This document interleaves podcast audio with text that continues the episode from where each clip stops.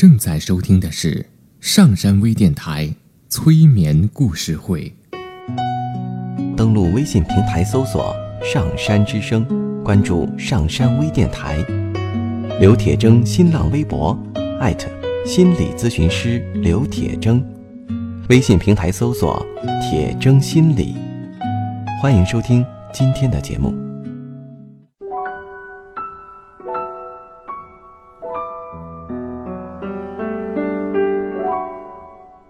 你好，我是铁铮，欢迎你和我一起走进催眠的世界。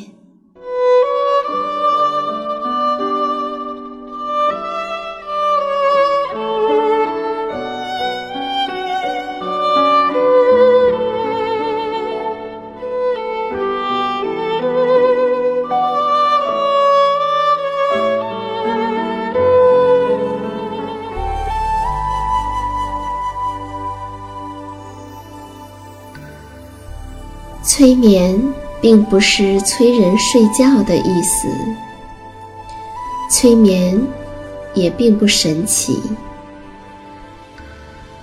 它是一种特殊的意识状态。在这种状态中，人们的注意力不是跑来跑去的，而是聚焦在某一个焦点上。事实上，催眠就发生在我们身边，每一天。现在，请你坐下或者躺下，调整你身体的姿势，去体会催眠的感觉。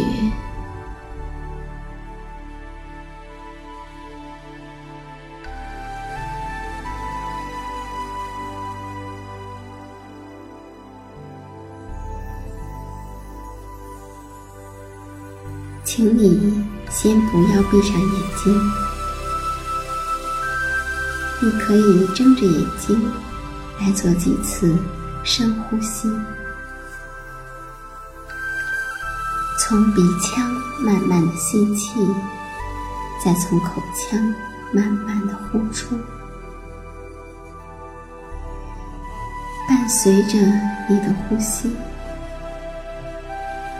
你会越来越感到放松。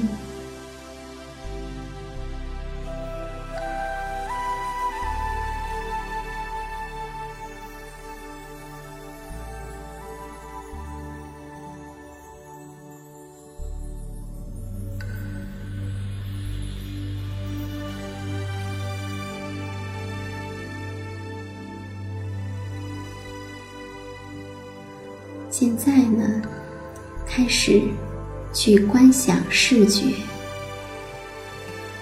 用三句简单的话描述你所看到的。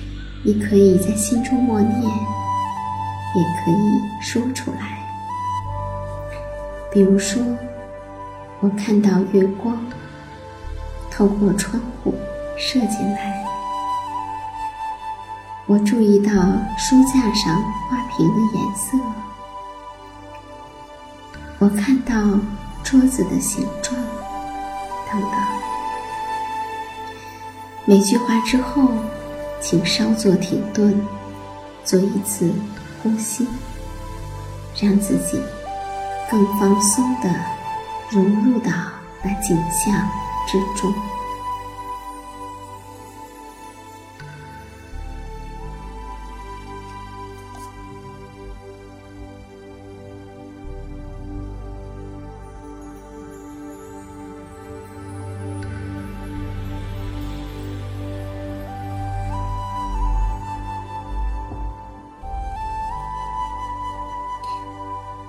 现在专注于你的听觉，用三句话描述你周围的世界所发出的声音。比如说，我听到空调发出的嗡嗡的声音，我听到隐隐传来的挂钟的滴答声，我听到外面汽车驶过的声音。同样，每句话之后稍作停顿，做一次呼吸，让自己更放松地融入到那些声音里面。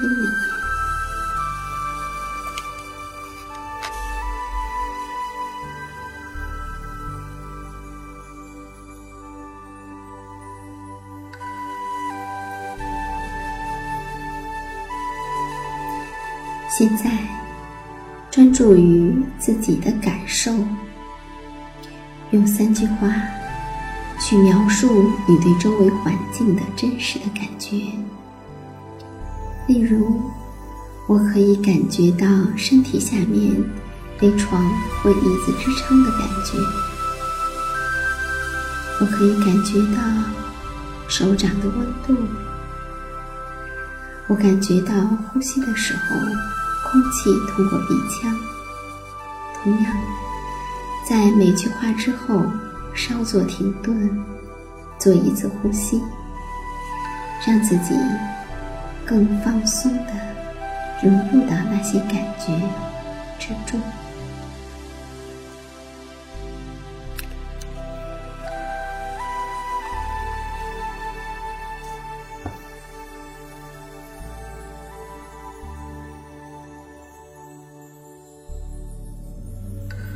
伴随着你越来越融入到你自己的感觉中，我们来听一个故事。一个或许对你来说蛮熟悉的故事。从前有一个女人，她希望有一个丁点儿小的孩子，但是她不知道从什么地方可以得到，于是她就去请教一位姑婆。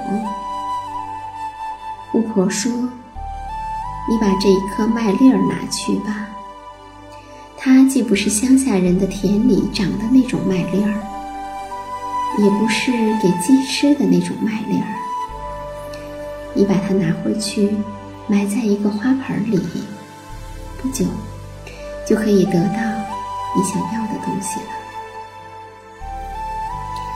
女人给了巫婆三个银币，回到家种下了那颗麦粒儿。不久之后，有一朵美丽的大红花就长出来了。它看起来很像是一朵郁金香，不过叶子紧紧地包在一起，好像仍旧是一个花苞似的。女人说：“这是一朵很美的花啊。”同时，她在花瓣上吻了一下。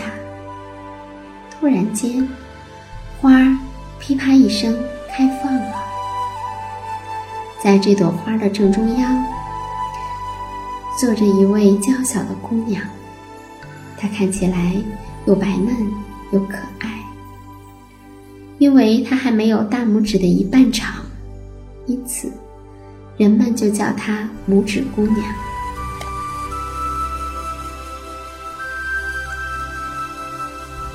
拇指姑娘晚上睡在一个漂亮的胡桃壳里，垫着蓝色紫罗兰的花瓣儿，被子是玫瑰的花瓣儿。白天，她会在桌子上玩耍。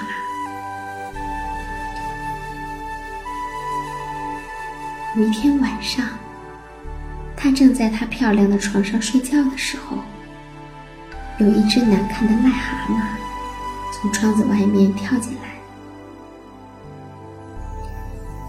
因为窗子上有一块玻璃已经破了，癞蛤蟆一直跳到桌子上。拇指姑娘正睡在那鲜红的玫瑰花瓣下面。癞蛤蟆说：“哎呀，这个姑娘这么漂亮，可以做我儿子的妻子呢？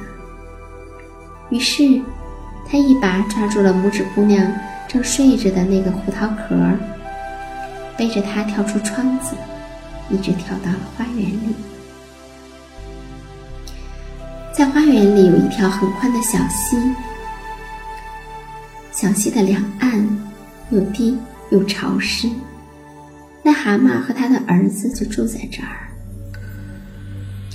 他们把它放在溪水里睡莲的宽叶子上面，它是如此的娇小和轻巧，那片叶子对它来说可以算作是一个岛了，因此它是没有办法逃走的。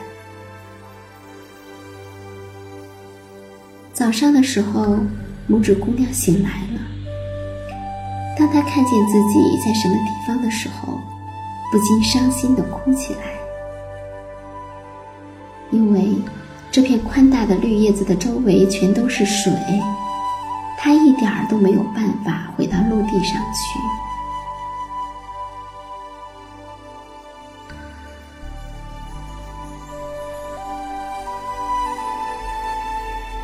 那只把她带走的老癞蛤蟆来到她身边，对她说：“你以后会和我的儿子在泥巴里幸福幸福的生活。”拇指姑娘不禁又哭了起来，因为她不喜欢跟癞蛤蟆住在一起。在水里游着的那些小鱼，听到拇指姑娘在哭，就伸过头来看。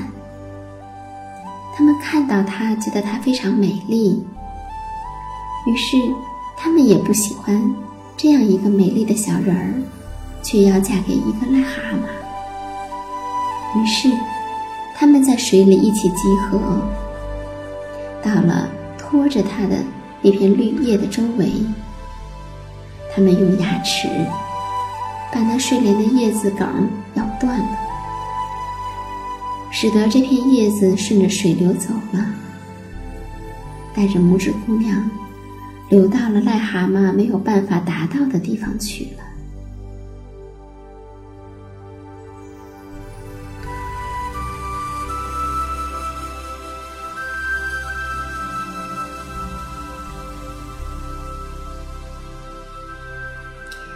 拇指姑娘游过了许许多多的地方，住在灌木林里的小鸟冲着她唱歌，叶子拖着它越溜越远。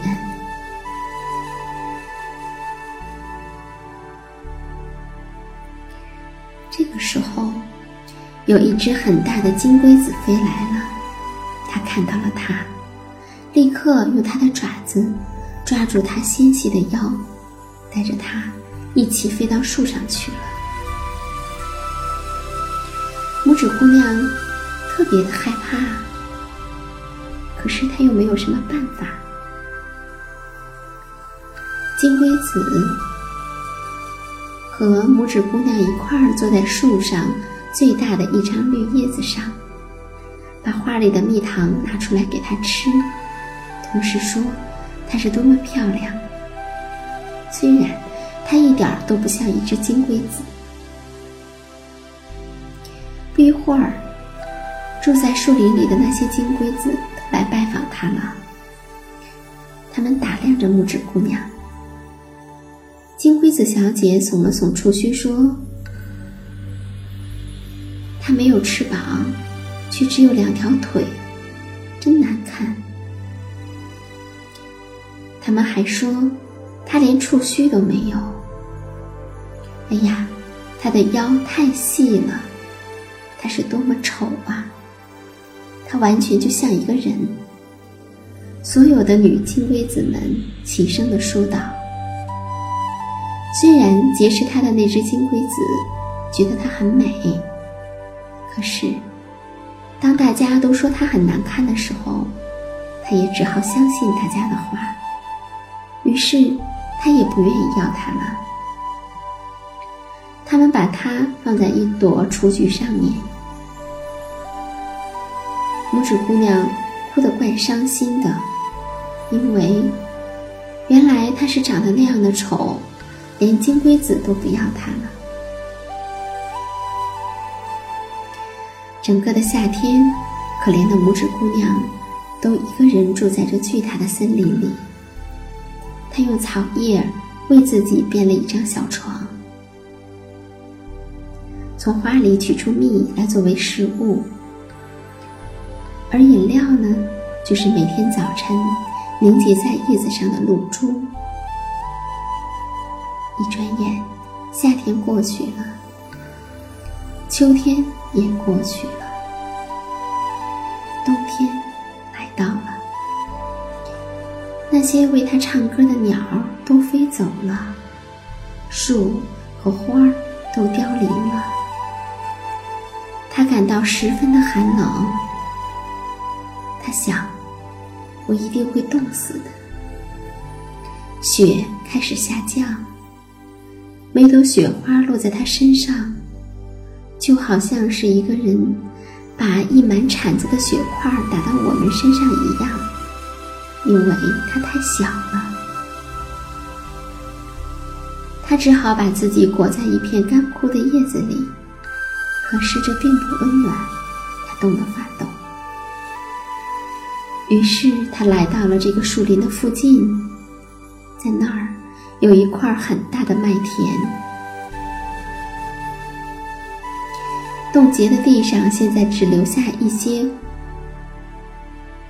被砍掉了的麦茬儿，他冻得发抖，在麦茬中走过去。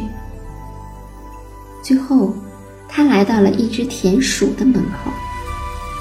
田鼠住在那洞口里面，又温暖又舒服，而且它还藏着整整一个房间的麦子。它还有一间漂亮的厨房和餐厅。拇指姑娘站在门边，像一个讨饭的穷苦的女孩子，衣服破破的。她请求田鼠施舍给她一点吃的，因为她已经两天没有吃过东西了。这是一只心肠很好的老田鼠，他说：“来，可怜的小人儿，到我温暖的房子里来吧。”他给他吃的东西，还说：“冬天这么冷，你可以跟我住在一块儿。不过呢，作为交换，你得把我的房间弄得干干净净、整整齐齐的，同时还要讲故事给我听。”看着这么和善的老田鼠，拇指姑娘把她所要求的事情一一答应了。她在那儿住得非常的快乐。有一天，田鼠说：“我们要有一位客人来了。”这位客人是一只鼹鼠。这只鼹鼠来到田鼠这儿，爱上了拇指姑娘。于是他邀请田鼠和拇指姑娘到他的家里去。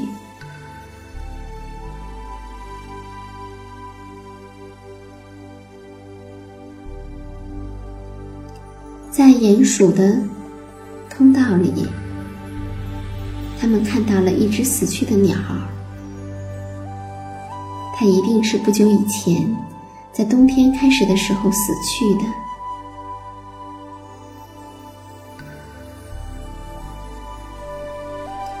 它被埋葬的地方，刚好被鼹鼠打穿了，成为了地道。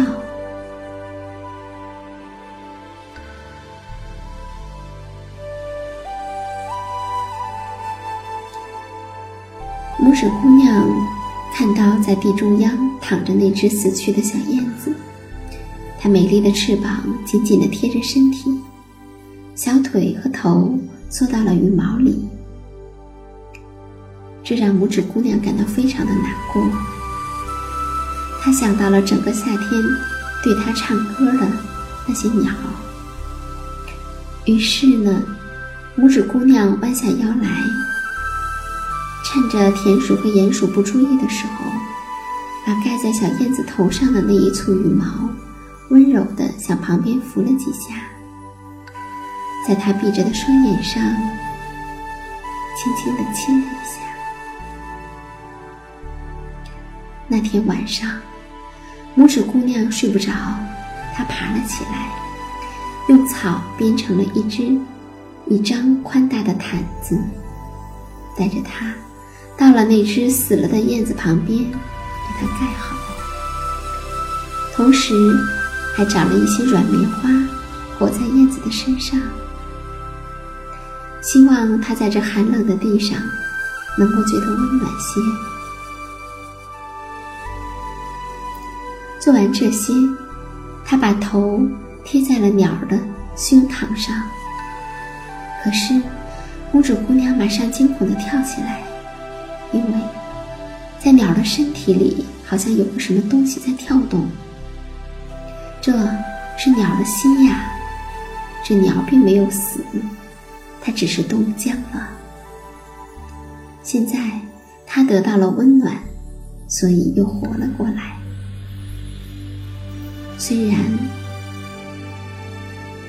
跟拇指姑娘比，那鸟实在是太庞大了，可是呢，她依然把棉花和被子紧紧地裹在这只可怜的鸟儿身上，于是这只鸟活了过来。拇指姑娘说，外面太冷了，雪花在飞舞，遍地都在结冰，还是请你睡在温暖的床上，我来照顾你吧。于是呢，燕子在这儿住了整整一个冬天。当春天到来，太阳把大地照得很温暖的时候，燕子要飞走了。她问拇指姑娘愿意不愿意跟她一起离开，她可以带着她飞到远远的远远的地方去。不过拇指姑娘知道，如果她就这样离开的话，田鼠会感到伤心，感到痛苦的。于是拇指姑娘说，不成啊，我不能离开，我不能抛下田鼠不管，她会难过的。燕子说，那么再会吧，可爱的姑娘。拇指姑娘在后面望着她飞走了，眼睛里闪着泪光。她多么喜欢这只可怜的燕子陪着她呀！可是燕子唱着歌，向一个绿色的森林飞去。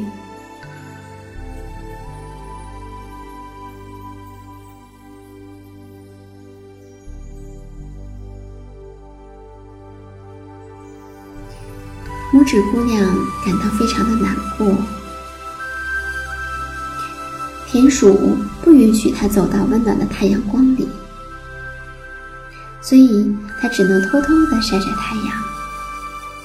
田鼠跟她说，这个夏天你要把你的新嫁衣缝好，因为那个穿着黑天鹅绒袍子的鼹鼠来求婚了。鼹鼠聘请了四位蜘蛛为它纺纱和织布，每天晚上鼹鼠都会来拜访它一次。等到夏天过去以后，它它们就要结婚了。可是拇指姑娘一点儿也不感到高兴，因为她不喜欢鼹鼠。当早晨太阳升起的时候，当黄昏太阳落下的时候，拇指姑娘就偷偷地走到门那儿去。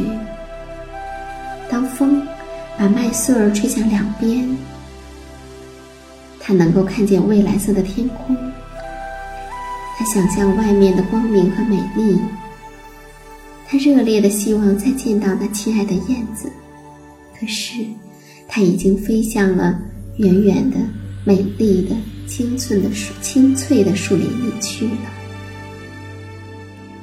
秋天快要到了，田鼠对他说：“四个星期以后，你们的婚礼就要举行了。”拇指姑娘哭了起来，说她不愿意和这讨厌的鼹鼠结婚，她不喜欢他。可是田鼠一改他和善的样子，恶狠狠地说：“我说，你不要固执，你要是不听话，我就要用我的白牙齿来咬你。”鼹鼠是一个多么可爱的人呀！他很有钱，也很有知识。你得到这样的一个丈夫，应该感谢上帝才对呢。转眼间，婚礼要举行了。拇指姑娘一想，跟他结婚之后要跟他生活在一起，住在深深的地下，永远都不能到温暖的太阳光中来，她感到非常的难过。于是他跑到了洞口，向光耀的太阳告别。可就在这个时候，一个声音忽然在他的头上叫了起来。抬头一看，原来是那只小燕子飞过。他一看到拇指姑娘，非常的高兴。拇指姑娘赶紧告诉小燕子说，她多么不愿意要那个鼹鼠做她的丈夫啊！他还说，这样他就要住在深深的地底下，太阳永远都照不进来。说着，他忍不住的哭了起来。小燕子说，冬天快要来了，我要飞得很远，到温暖的地方去，你愿意跟我一块儿吗？你可以骑在我的背上，用腰带紧紧地把你自己系牢，这样我们就可以离开，从它黑暗的房子飞走。于是拇指姑娘坚定地说，我要和你一块儿去。她骑在燕子的身上，飞过森林，飞过高山，最后他们来到了温暖的国度。那儿的太阳好光亮啊，天似乎也更高，田沟里篱笆上都生满了最美丽的各种颜色的葡萄，还有柠檬和橙子。空气里飘着啊不知道是什么传来的香气，有许多可爱的小孩子在路上跑来跑去。终于，他们飞到了一个巢穴，是这只燕子自己的窝。燕子说，这儿是我的房子，不过下面长着许多美丽的花，你可以选择其中的一朵，我可以把你放在它上面，你想怎样住得舒服，就可以怎样舒服了。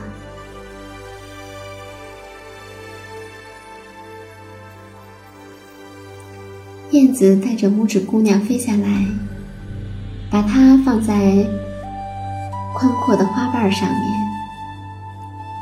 小姑娘感到非常惊奇，因为在那朵花的中央，坐着一个小小的男人，小小的男人。他的头上戴着一顶华丽的精致的王冠，肩上生着一双发亮的翅膀，而他的大小呢，跟拇指姑娘差不多。他是花中的天使。原来，每一朵花里都住着一个天使，而这一位是大家的国王。拇指姑娘对燕子说，我的天呀，它是多么的美啊！这位小小的国王非常害怕燕子，因为对于他来说，面子实在是太庞大了。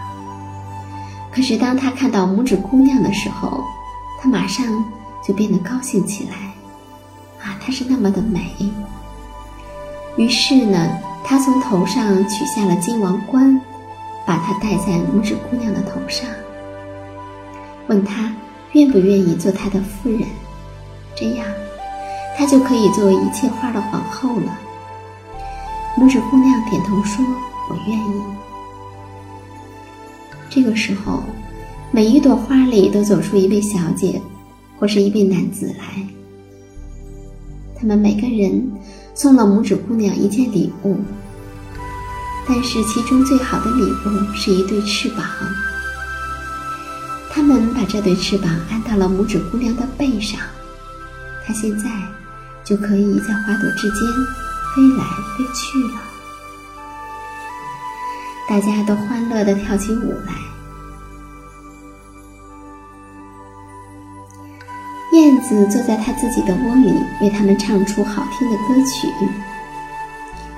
可是在她的心里，她会感到有些难过，因为她是那么的喜欢拇指姑娘，她希望永远都不要和她离开。天使们对她说：“你现在不应该再叫拇指姑娘了，从今以后，我们要把你叫玛雅。”在古希腊神话里，玛雅是两位天神所生的七个女儿中最大的一位，也是最美的一位。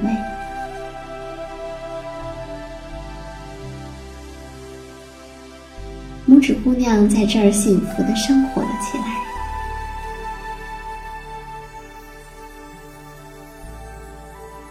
到了那个国度，那个寒冷的国度，冬天过去的时候，小燕子又飞走了，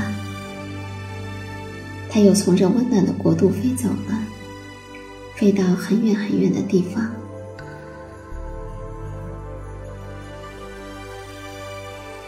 并且，它也把拇指姑娘的故事带到了远方。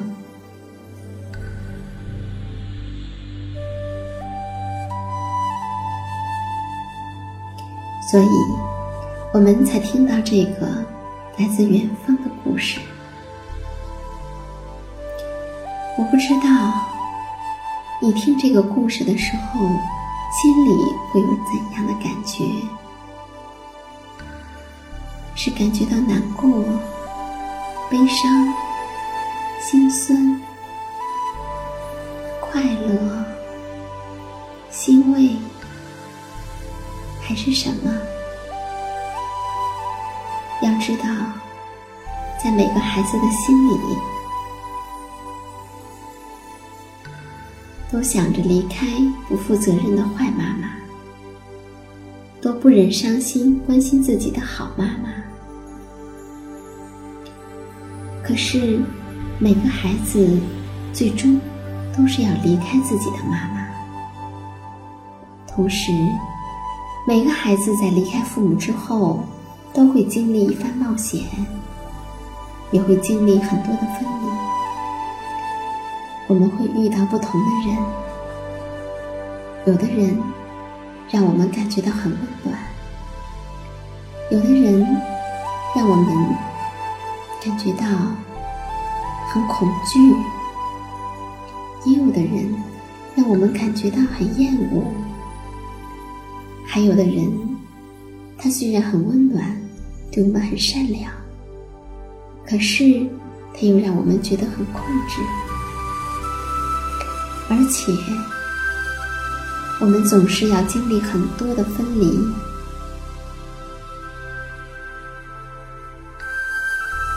即使有一些人，我们不想跟他分开，